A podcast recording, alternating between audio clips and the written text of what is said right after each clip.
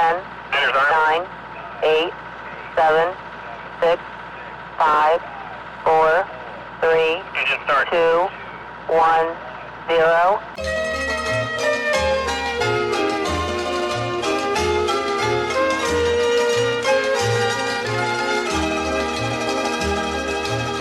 Σου το έχω πει τόσες φορές, αγάπη μου, και θα στο πω άλλες τόσες. Άκου λοιπόν τος αγαπώ, αγάπη μου, σ' όλες τις γης τις γλώσσες. Σ' αγαπώ ελληνικά, ιόταμο ιταλικά, ζεβούζεμ φραντσέζικα, I love you, εγγλέζικα. Καλησπέρα, καλησπέρα. Ισπανικά και πορτογαλέζικα, για χαμπίμπια αράπικα, τσετσακο κινέζικα. Σ' αγαπώ, ich liebe dich. Είμαι ο Κωνσταντίνος Τσουρέλης, έγινα Σταύρος Θεοδωράκης και σας καλωσορίζω, κυρίες και κύριοι, στην πιο ερωτική εκπομπή της χρονιάς.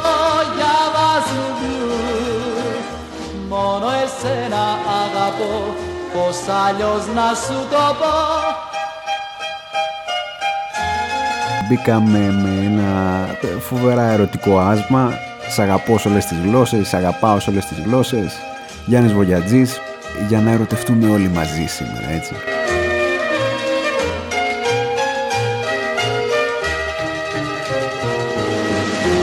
Σ' αγαπώ ελληνικά, γιόταμο ιταλικά,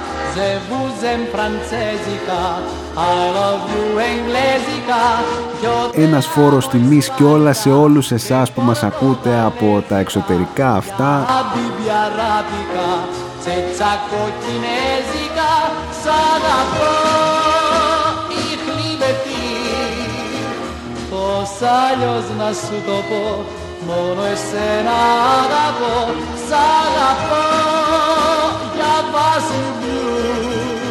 Για βάζου Ιουμπλιού, κυρίες και κύριοι.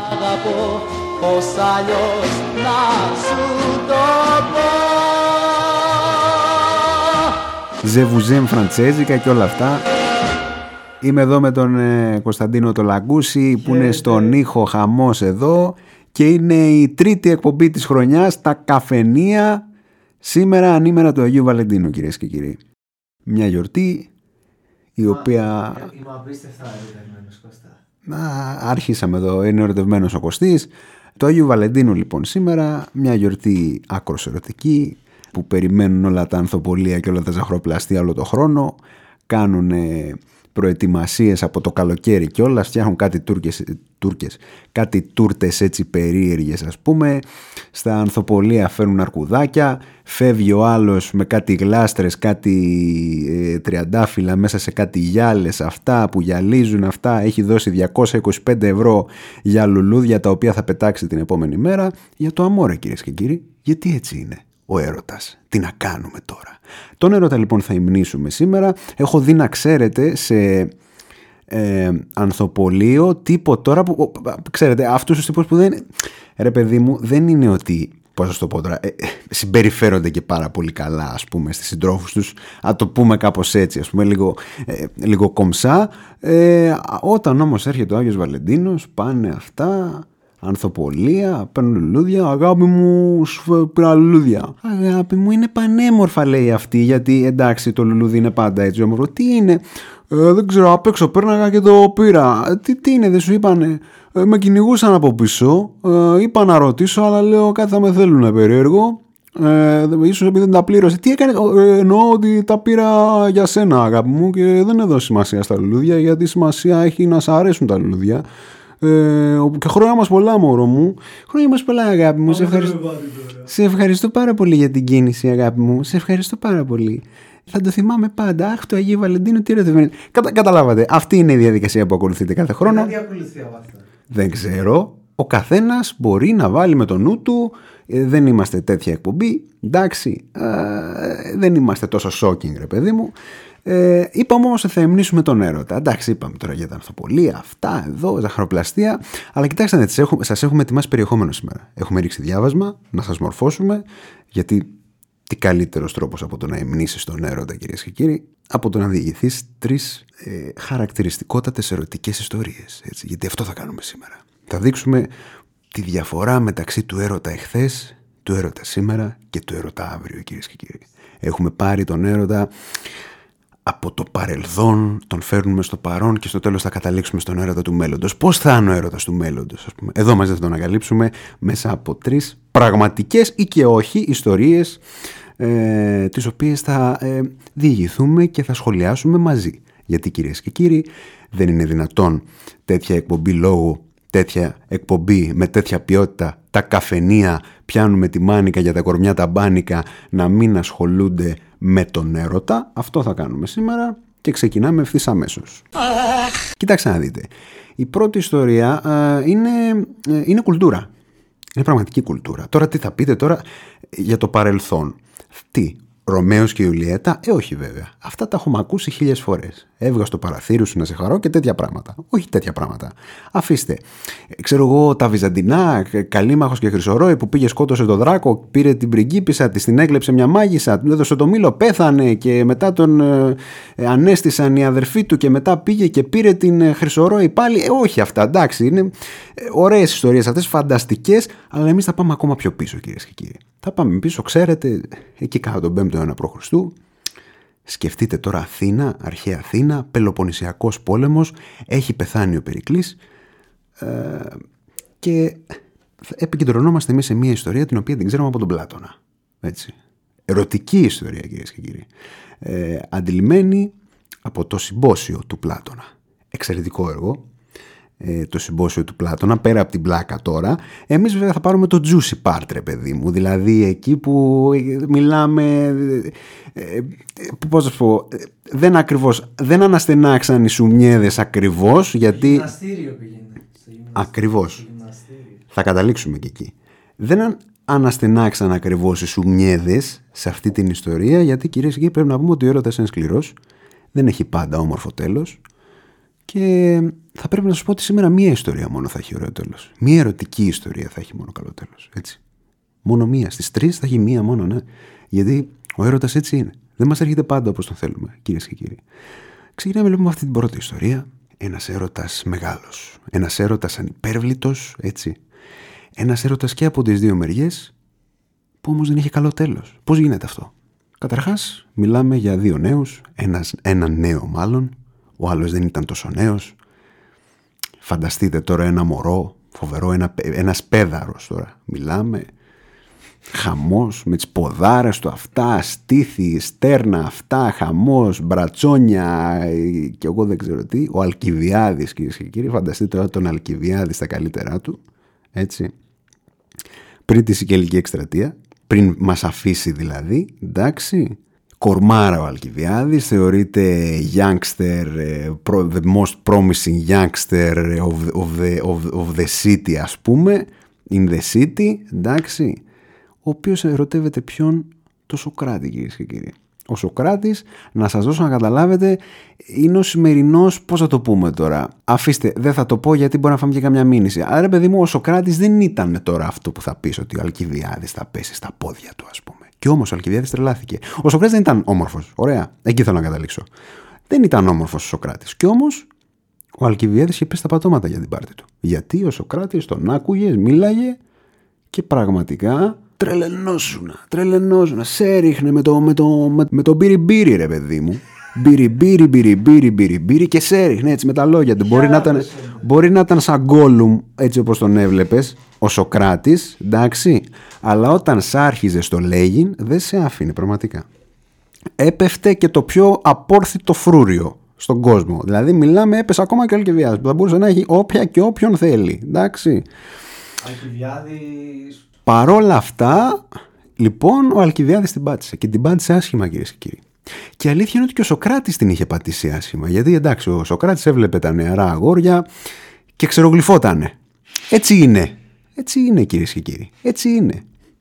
Έτσι γινότανε και έτσι έγινε και με τον Αλκιβιάδη. Προσέξτε όμως, ο Σοκράτης, πώς το χαρακτηρίσουμε μέσα από αυτή την ιστορία? σίγουρα σπαστικός, πάρα πολύ σπαστικός. Δηλαδή, γιατί νομίζω ότι ε, ε, χάλασε μια μοναδική ευκαιρία να γίνει αυτή η μεγάλη ένωση. Έτσι. Ο Αλκιβιάδης λοιπόν, έτσι που τον άκουγε και να μιλάει, ας πούμε, το Σοκράτη, σου λέει δεν γίνεται, πρέπει να το ρίξω. Πρέπει να το ρίξω. Ξέρεις πώς, πώς μαζεύονται σήμερα... Πώς μαζεύονται σήμερα σε παρέες, σημαδεύουν τρεις-τέσσερις απέναντι, λέει αυτές θα τις ρίξουμε σήμερα. Ξέρετε, αυτές τις πολύ ωραίες αντρικές κουβέντες, ε, για τις οποίες είμαστε όλοι άντρες περήφανοι, έτσι. Αυτά τα καφριλίκια, ε, ενώ καταλάβατε. Ε, έτσι λοιπόν και ο Αλκιβιάδης σου λέει δεν γίνεται να πάει χαμένος τώρα αυτός. Ο Αλκιβιάδης το μεταξύ θα μπορούσε να έχει όποιον και όποια θέλει, επαναλαμβάνουμε έτσι.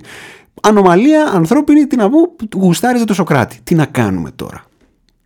Ο Σοκράτης, είπαμε, σαν Γκόλουμ ήτανε. Οκ, okay, μπορεί να τα λίγο. Φίλε, μην κρίνεις τα πόδια που δεν εμφανίζεται. Οκ, okay, έχεις δίκιο. Σωστό, σωστό. Που ήταν γυμνασμένος τα λοιπά, από πρόσωπο δεν έλεγε. Ήταν και μεγάλος, αυτά. Ο Σοκράτης ήταν γυμνασμένος. Ναι, ναι. Είχε, ε, όλοι οι Αθηναίοι ήτανε. Όλοι οι Αθηναίοι έπρεπε να είναι γυμνασμένοι. Τι να κάνουμε τώρα. Νους η γης, ενσώματι η γη. Έτσι. Έτσι. Είχε γυναίκα, είχε παιδιά. Ε, τι να κάνουμε όμως. Και αυτός το μάτι του πέταγε, ρε παιδί μου, γι' αυτόν. Οπότε λέει ο Αλκιβιάδης δεν είναι δυνατόν να μην μου κάτσει. Συγγνώμη κιόλας, έτσι. Βέβαια, είμαστε και λίγο άδικοι, γιατί εδώ, όταν εξετάζουμε την ομοφυλοφιλία στην αρχαία Αθήνα, για παράδειγμα, είναι διαφορετική υπόθεση, γιατί δεν είναι ακριβώς το ίδιο πράγμα με σήμερα. Εντάξει, υπήρχε το ερωτικό κομμάτι, αλλά πιο πολύ ήταν το κομμάτι της διδασκαλίας, πώς θα χαλουχηθεί ο νέος από τον μεγάλο εραστή. Ήταν ο εραστής και ο ερώμενος, να σας δώσω να καταλάβετε. Οπότε ο Αλκιβιάδης προσπάθησε να προσεγγίσει τον Σοκράτη ως εραστή, ο Σοκράτης, έτσι. Κάτι. Παρακαλώ. Στην αρχαία Αθήνα... Τι κάνανε. Δώσε μας τα φώτα σου. Το να πηγαίνεις με κάποιον νέο... Ναι. Ήταν πολύ μεγάλη τιμή. Ναι, ναι, ναι, ναι, ναι, ναι, ναι. Γιατί μέσα από αυτή τη διαδικασία τον, τον εκπαίδευες κιόλας, ρε παιδί μου. Έτσι γινότανε. Γινόταν ο νέος άντρας. Έφτανες προς την ολοκλήρωση. Μπράβο. Αυτό ακριβώς. Αυτό ακριβώς. Λοιπόν, λίγο κάναμε αυτό το, ξέρετε, αυτή την μικρή παρένθεση που την ανοίξαμε, τώρα την κλείνουμε για να καταλάβετε λίγο το, το, το περιβάλλον, έτσι. Λοιπόν, πάει ο Αλκιβιάδης και λέει θα το ρίξω, όπα. Τι θα γίνει τώρα. Και εδώ που θα παρακολουθήσουμε τις τρεις προσπάθειες του Αλκιβιάδη να ρίξει το Σοκράτη. Δεν ήταν μία, δεν ήταν δύο, ήταν τρεις, κυρίες και κύριοι. Τρεις. Τρεις και φαρμακερές και οι τρεις. Έτσι. Σου λέει, θα τον πιάσω κι εγώ στον πυριμπύρι. Θα με πιάσει κι αυτό στον πυριμπύρι. Εγώ θα ανάψω, έτσι. Και μετά, έτσι που θα είμαστε μόνοι μας, θα, θα, θα ανάψει και η κουβέντα και θα πάει, ρε παιδί μου, και στο, στο διατάφτα. Και σου λέει, τι λέει ο Αλκιβιάδης μέσα στο συμπόσιο που λέει εκεί στη μεγάλη παρέα. Και τι μιλάγαμε, λέει, και ο Μαμούχαλος λέει. Ο ξενέρωτος δεν ανέφερε τίποτα. Μίλαγε για άλλα θέματα και έφυγε μετά. Τι να τον κάνω. Δεν τον έριξε, κυρίες και κύριοι, ο Αλκιβιάδης με τον πυριμπύρι. Δεν τον έριξε. Δεν πήγε κουβέντα στο ερωτικό, προσέξτε. Αντιστάσεις ο Σοκράτης. Ο Σοκράτης και εγώ ήταν για τον Αλκιβιάδη, έτσι. Ποιος δεν θα και εγώ ήταν. Εντάξει, τι, τι να λέμε τώρα. Ο Αλκιβιάδης μιλάμε, αφήστε. Τον λέβει στην παραλία, ο Σπαλιάρας θα τρελωνόταν. Δεν υπήρχε, δεν υπήρχε ούτε Σπαλιάρας, ούτε. Πώς το λέγανε από τον πρώτο τον Μπάτσελορ. Πώς το λέγανε. Ούτε Παναγιώτης. Ε... Αγγε, ο Αγγελάκας, πώς το λέγανε, ρε. Ο Αγγελάκας είναι άλλος. Δεν ναι. θυμάμαι. Δεν θυμάμαι. Τέλος πάντων, καταλάβατε όμως, έτσι. Δηλαδή, ο Μπραντ Πιτ τον έβλεπε και έτρεμε τον Αλκιβιάδη. Μιλάμε για τέτοιο τύπο. Λοιπόν, σου λέει δεν τα αφήσω, δεν το παρατήσω, λέει ο Αλκιβιάδης. Περίμενε. Δεν γίνεται. Ο Αλκιβιάδης είμαι. Συγγνώμη κιόλας. Τι θα γίνει. Τι θα γίνει. Και ερχόμαστε εδώ, στο σημείο αυτό, Κωστή. Θα γυμναστούμε μαζί, λέει. Α, αυτό είναι. Πώς γυμνάζονται στην αρχαία Αθήνα γυμνοί. Δεν φοράγανε τίποτα. Αυτά είναι, λέει. Θα τα πετάξω όλα, τσιτσίδι, θα τα πετάξει και ο Σοκράτης, ε, δεν μπορεί να μου αντισταθεί. Μιλάμε τώρα, Αλκιβιάδης, αγόραρος. Αγόραρε. Χέλη. Χέλη. Ο Αλκιβιάδης. Τον έβλεπες, φανταστεί τώρα και χωρίς ρούχα τον Αλκιβιάδη. Μιλάμε, σου τρέχανε τα ζάλια, έτσι. Πράγματι, λοιπόν, πάει και ο Σοκράτης. Και όντως παλεύανε μαζί με τον Σοκράτη, έτσι, στην παλέστρα. Γυμνάζονταν μαζί με τον Σοκράτη, με τα αυτά από εδώ και από εκεί, τέλος πάντων. Καταλάβατε. Τα παίρνω ο αέρας, αυτά, τα έφερνα από εδώ, τα άστρον, αυτά, ωραία, οι χωρίστρες, αυτά πράγματα, καταλάβατε. Κι όμως δεν γίνεται κίνηση, κυρίες και κύριοι. Ο Σοκράτης δεν την κάνει την κίνηση. Καθόλου. Τίποτα. Φανταστείτε τώρα ευκαιρία, ε. Να έχεις τον Αλκιβιάδη μπροστά σου, έτσι, να είναι έτοιμος να δοθεί ολοκληρωτικά ο Αλκιβιάδης και ο Σοκράτης. Τίποτα, κυρίες και κύριοι. Πιστός, πιστός στη γυναίκα του. Καλά, δεν το έκανε επειδή ήταν πιστός στη γυναίκα του, δηλαδή. Θα δείτε γιατί το έκανε.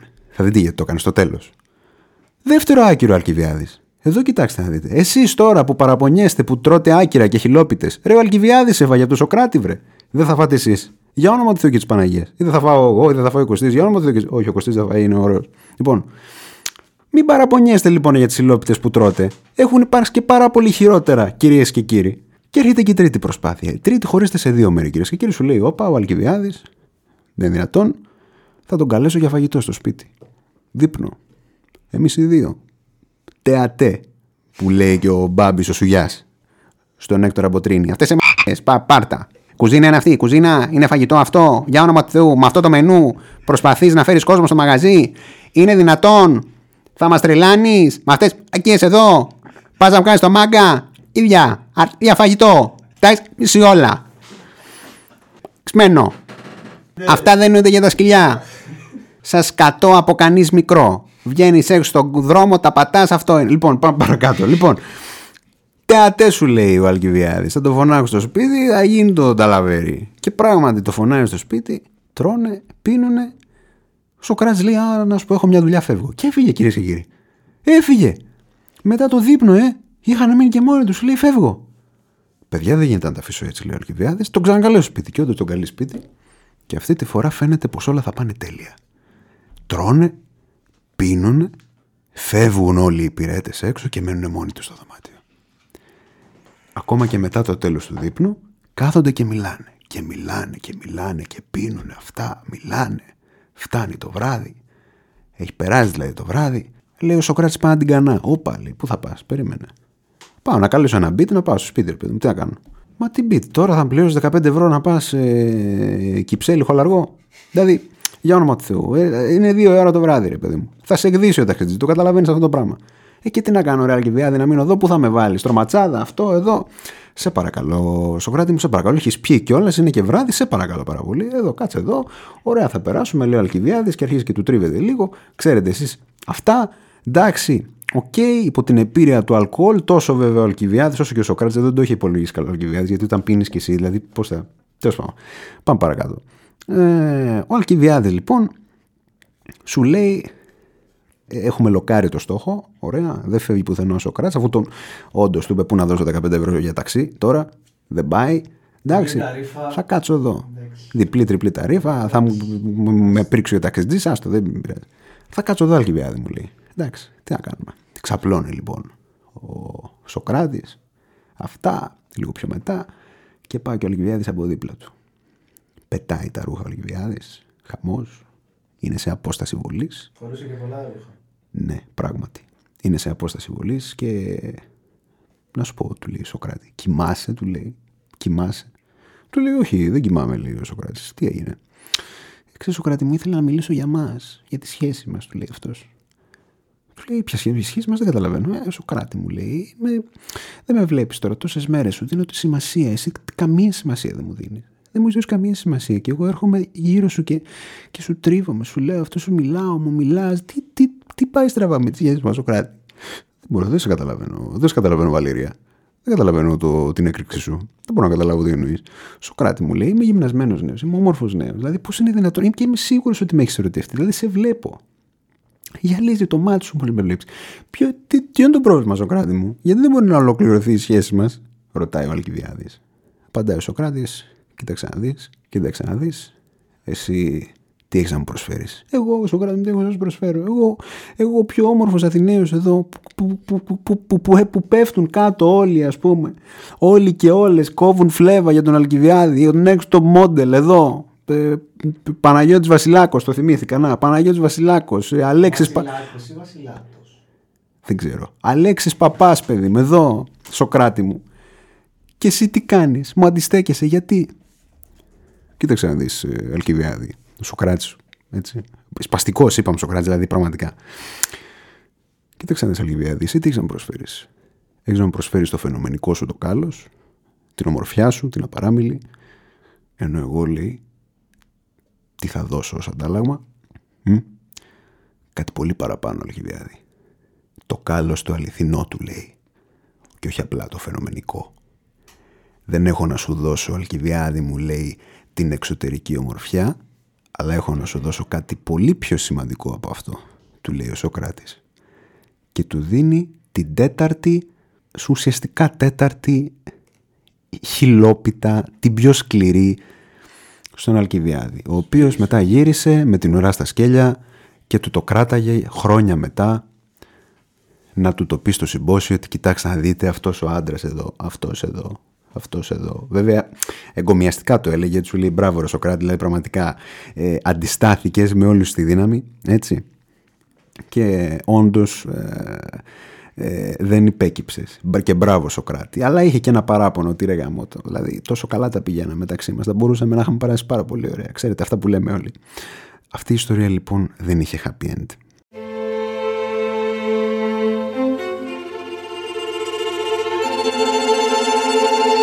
Είμαι ο Άλεξης.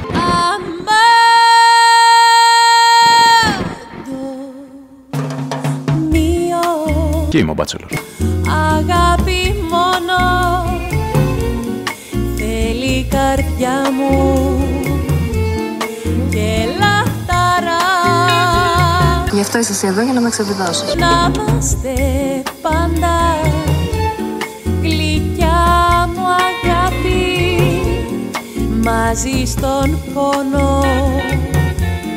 Πώς και τι λες, σε λίγο θα μου βάλεις κόλλο. Και στη χαρά.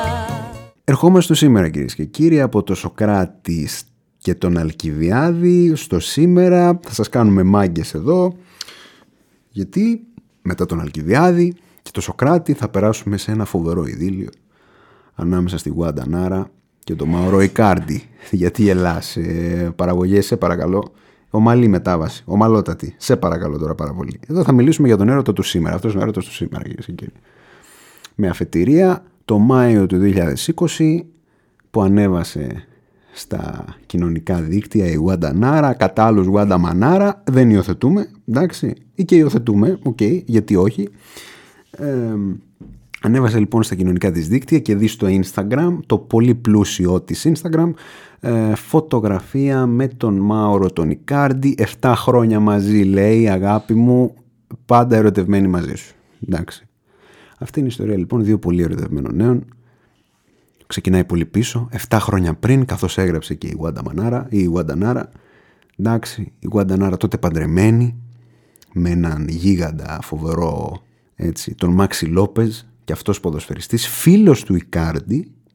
Έτσι. Φίλοι ήταν. Φίλοι ήταν βέβαια, και όχι απλά φίλοι. Ο, ο, ο, ο Μάξι Λόπεζ ήταν και ο μέντορας του Ικάρντι.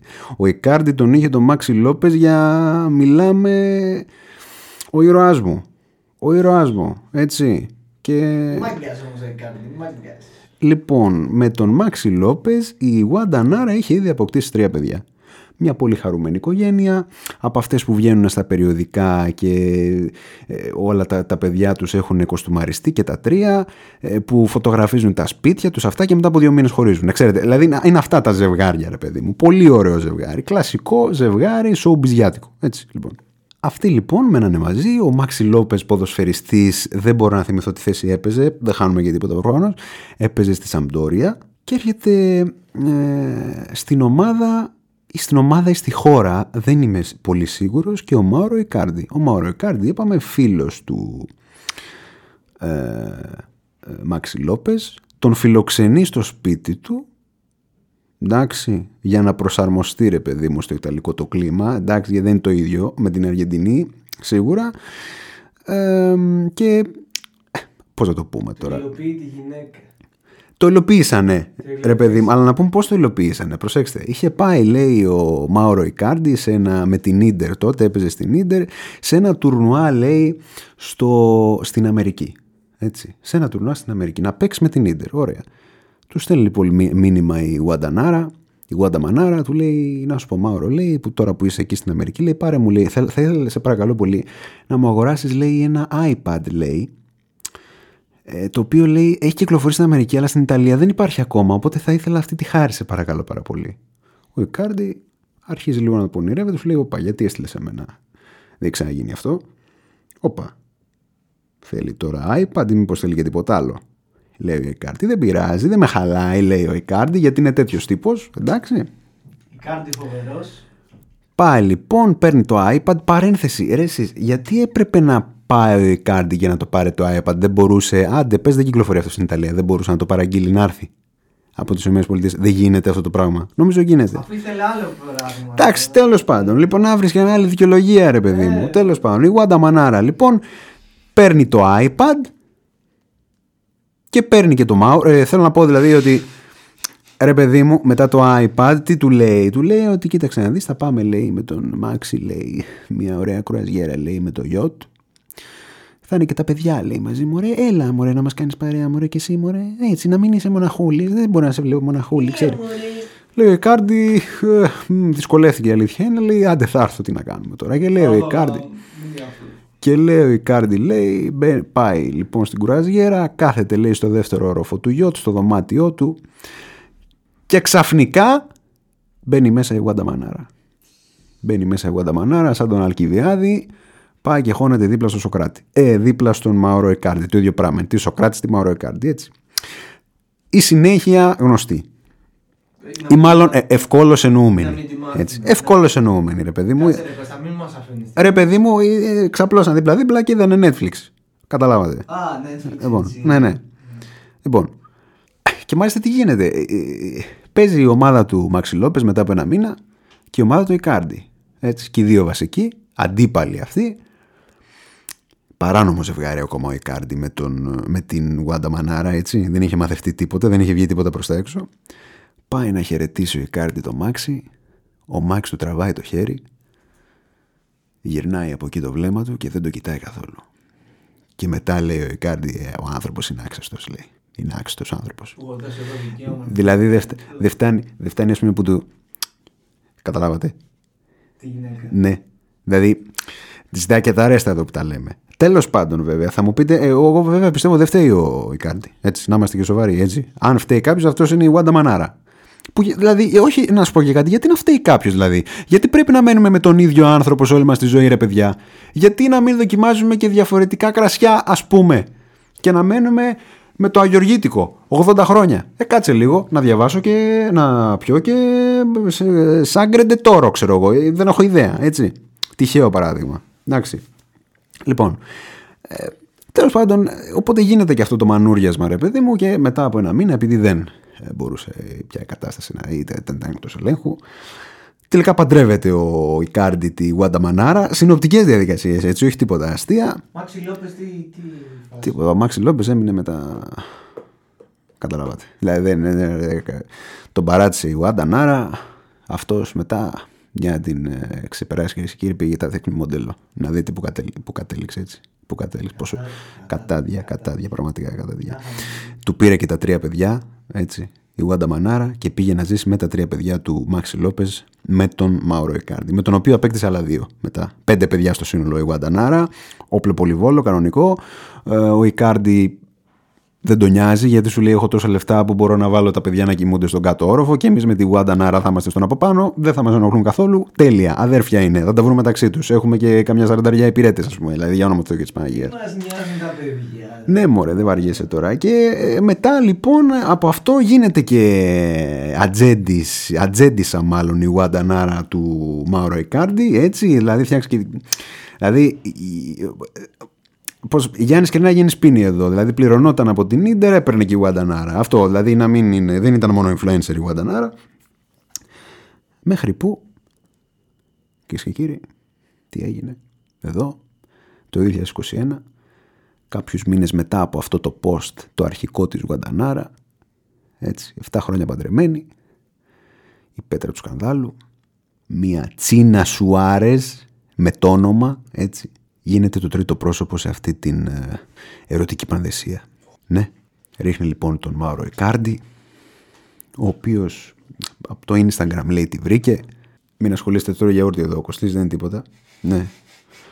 Από το Instagram λέει τη βρήκε, με, από το Instagram βρεθήκανε αυτά, και δυστυχώς αυτή η σχέση πέρασε μεγάλη κρίση. Διαγράφει η Γουάντα Μανάρα όλες τις φωτογραφίες με τον Μάουρο Ικάρντι. Σοβαρά πράγματα, έτσι. Τον κάνει unfollow στο Instagram. Του κάνει τα τρία δύο. Εκείνος ανταπαντάει.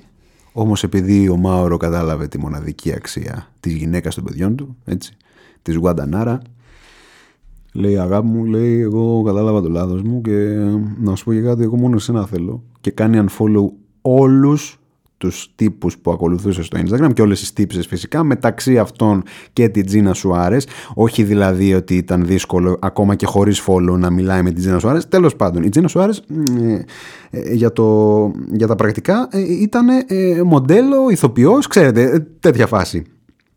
Λοιπόν, για να καταλάβετε λίγο. Ε, ε, λοιπόν, ε, και ακολουθεί μόνο τη Γουαντανάρα για να, για να της δείξει ότι αγάπη μου, μόνος έχει πάρει στη ζωή μου. Δεν πάει καμία άλλη, καμία Τσινά. Όλα αυτά, αυτά τα κάνουν για να μας χωρίσουν. Και εγώ μόνος εσένα θέλω. Εν τω μεταξύ, η Γουαντανάρα, ξέρετε, στην αρχή κάνει πείσματα. Όχι, λέει, ανεβάζει και μια φωτογραφία με τον Μάξι Λόπες και τα τρία τους παιδιά. Δηλαδή, εκεί μιλάμε για τρελά πράγματα, έτσι. Σκεπτόμενοι. Δηλαδή, τα βλέπεις και τρελαίνεσαι. Ωραία. Ο Μάξι Λόπες, εν τω μεταξύ, που είχε την άλλη την καινούργια, σου λέει: όπα, λίγο κάτσε. Γιατί η άλλη πήγε και του πει: να σου πω αυτή, γιατί ανεβάζει φωτογραφία με σένα και τα παιδιά. Αυτό δεν ήξερε. Ο, ο, ο Χριστιανός δεν είχε ιδέα εν τω μεταξύ. Ο καημένος. Αλλά πού να ξέρει ότι ήταν τρίκ της Γουαντανάρα για να ρίξει τον Ικάρντι στα πατώματα. Έτσι.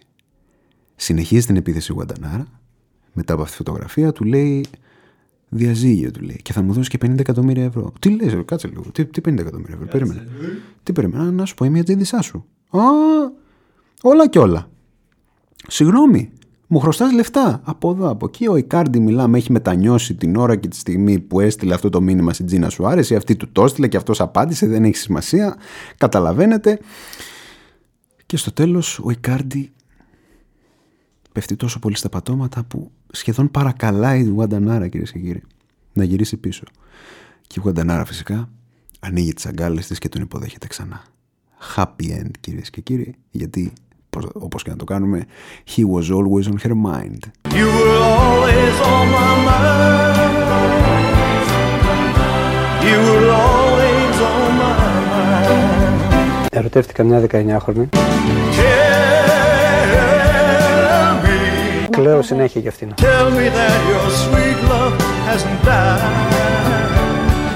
Είμαι ερωτευμένη και δεν μπορώ να σε βλέπω. Give me, give me one more chance to keep you satisfied. Η ψυχή μου εκείνη την ώρα νιώθω πως είμαι δική του, του ανήκει.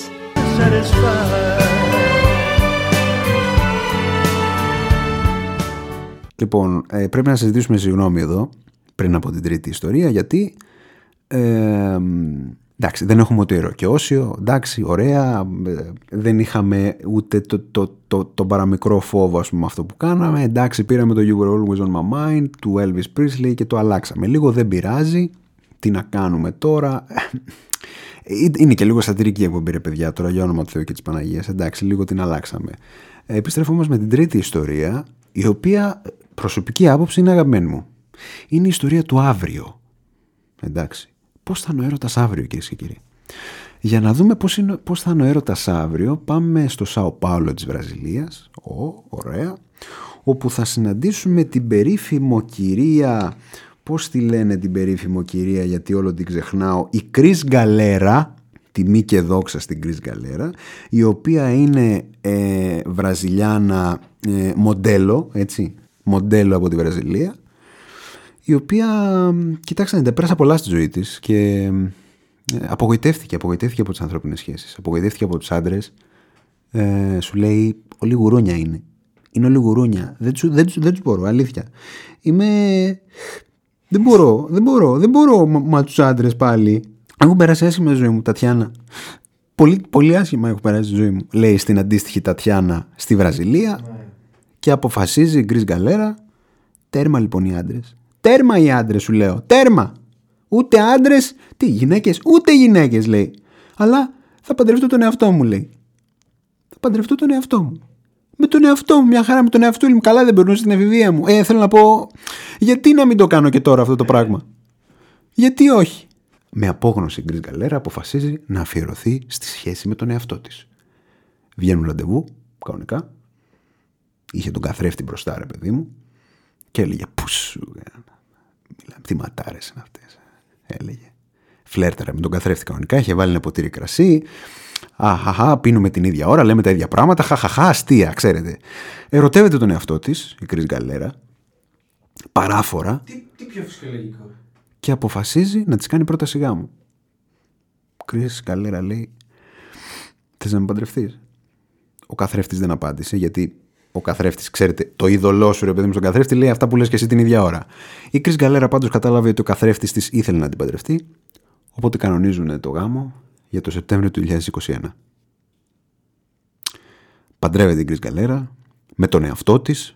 Ήταν πανέμορφοι και οι δύο, μπορούμε να πούμε. Το νηφικό ήταν φανταστικό και μάλιστα λέει ότι έφτιαξε έτσι το νηφικό, λέει, για να τονίζω και τον μπούστο μου.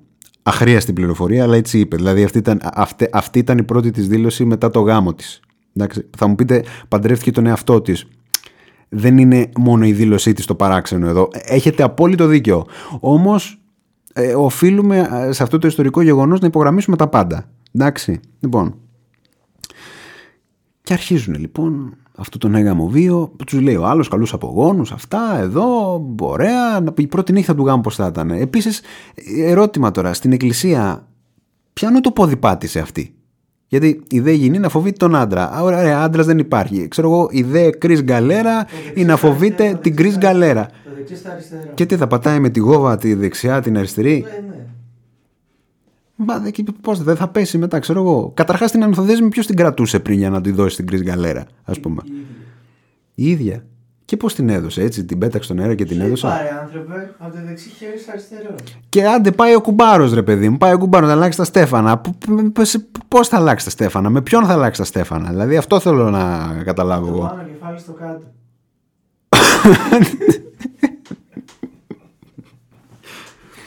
Πώς θα αλλάξει, κυρίες και κύριοι, ο κουμπάρος στα στέφανα? Κοροϊδευόμαστε τώρα και μεταξύ μας.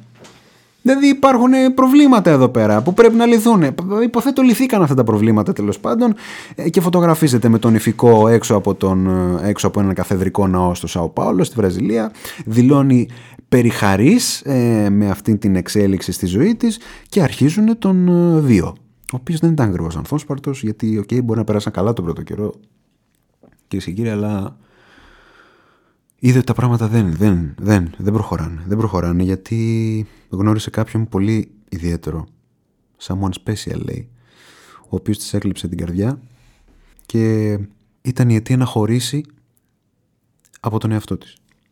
Ζήτησε και πήρε διαζύγιο από τον εαυτό της. Ξανά απορία εδώ. Ε, το διαζύγιο εδώ σε ποια... εις βάρος ποιου βγήκε, της Κρίς Γκαλέρα ή της Κρίς Γκαλέρα? Δηλαδή είναι, είναι, είναι απορίες βάσιμες αυτές. Ξέρω εγώ, δηλαδή μόνο εγώ τις έχω? Ή ξέρω εγώ, ωραία, αυτή απατούσε, η Κρίς Γκαλέρα απατούσε την Κρίς Γκαλέρα με κάποιον άλλον. Αλλά αυτή η Κρίς Γκαλέρα δεν ήξερε ότι η Κρίς Γκαλέρα απατάει την Κρίς Γκαλέρα με κάποιον άλλον, εφόσον ήταν η ίδια η Κρίς Γκαλέρα που την απατούσε με κάποιον άλλον. Ρωτάω εγώ, ας πούμε. Δηλαδή δεν είναι δυνατόν η Κρίς Γκαλέρα να κρύψει από την Κρίς Γκαλέρα ότι απατάει την Κρίς Γκαλέρα. Γιατί είναι η ίδια η Κρίς Γκαλέρα που το κάνει αυτό.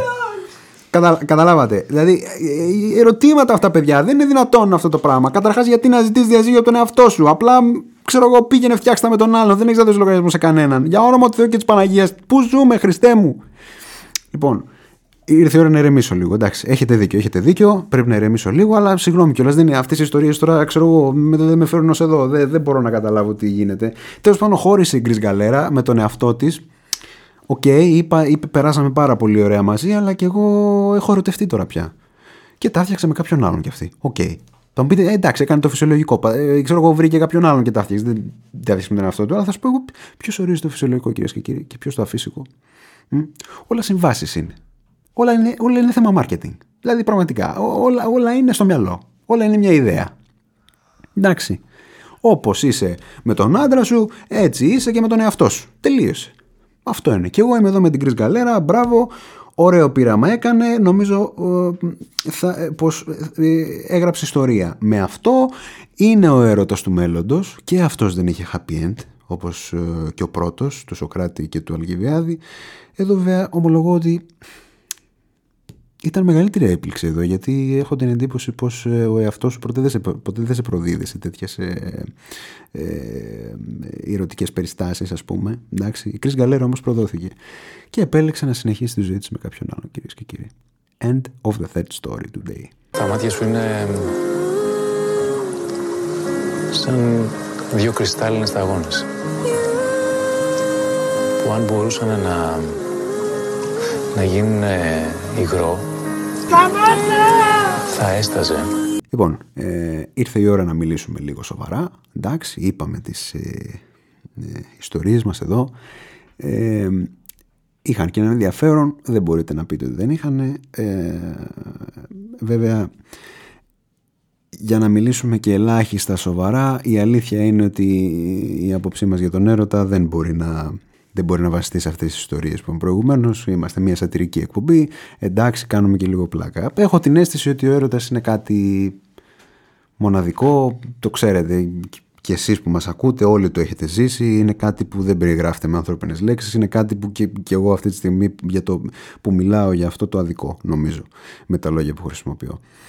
Ε, γι' αυτό λοιπόν, για να εμνήσουμε όντως τώρα τον έρωτα σε αυτό το τέλος της εκπομπής, αυτό το πολύ σημαντικό συναίσθημα, αυτή την κινητήριο δύναμη της ανθρώπινης ύπαρξης, τον έρωτα, θα παίξουμε ένα τραγούδι στο τέλος, ένα τραγούδι παραδοσιακού ύφους, γραμμένο δεκαετία του τριάντα, χίλια εννιακόσια τριάντα έξι αν δεν κάνω λάθος, από τον Αριστίδη Μόσχο, μαέστρος ο Σαντούρη.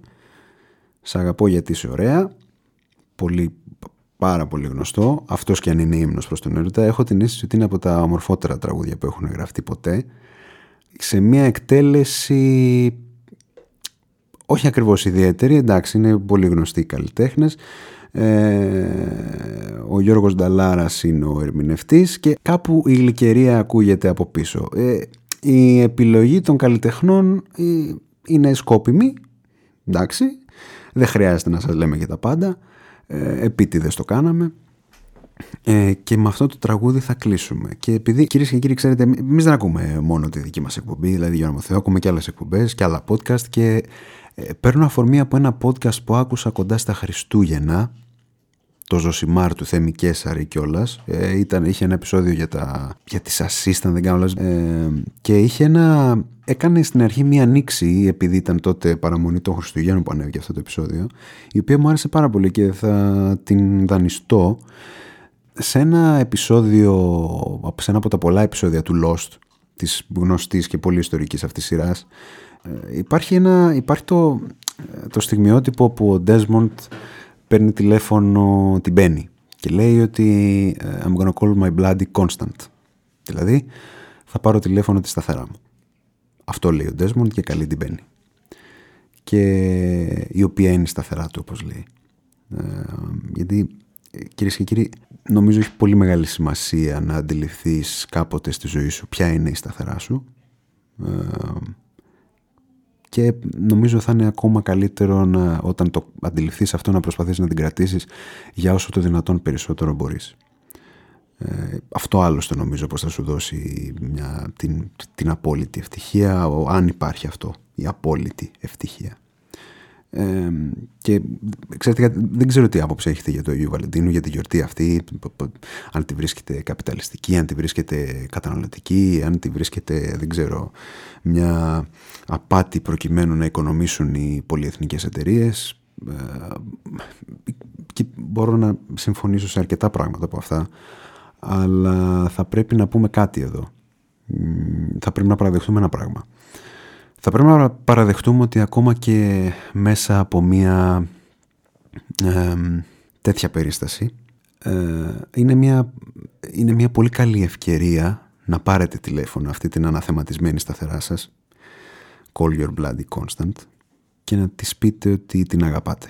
Ακόμα και του Αγίου Βαλεντίνου που ε, οι πολυεθνικές πλουτίζουν και τα λοιπά.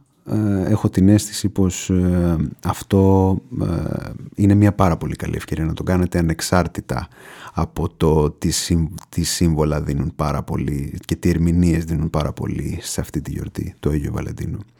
Πάρτε λοιπόν τηλέφωνο της σταθεράς σας και πείτε της πως την αγαπάτε.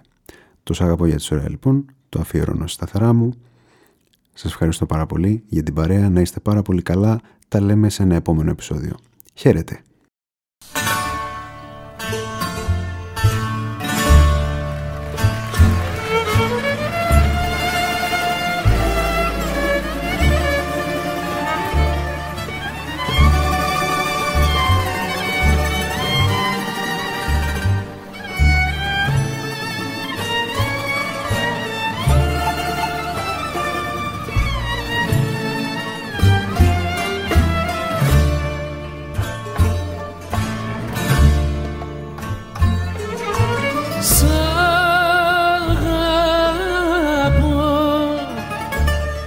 Σ' αγαπώ γιατί είσαι ωραία.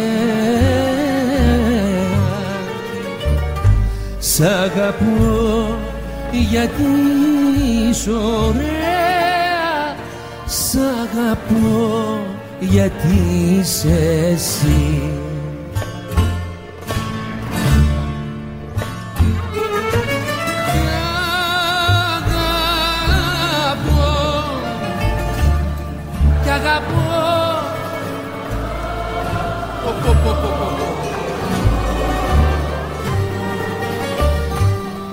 Αγαπώ κι όλο τον κόσμο γιατί ζεις κι εσύ μαζί.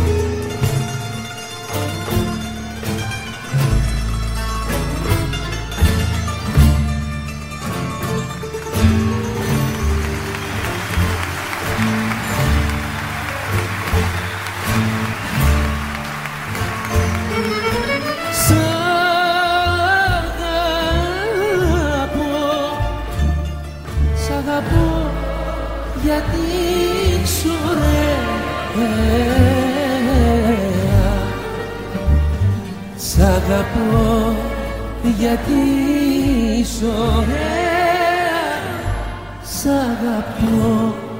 γιατί είσαι εσύ.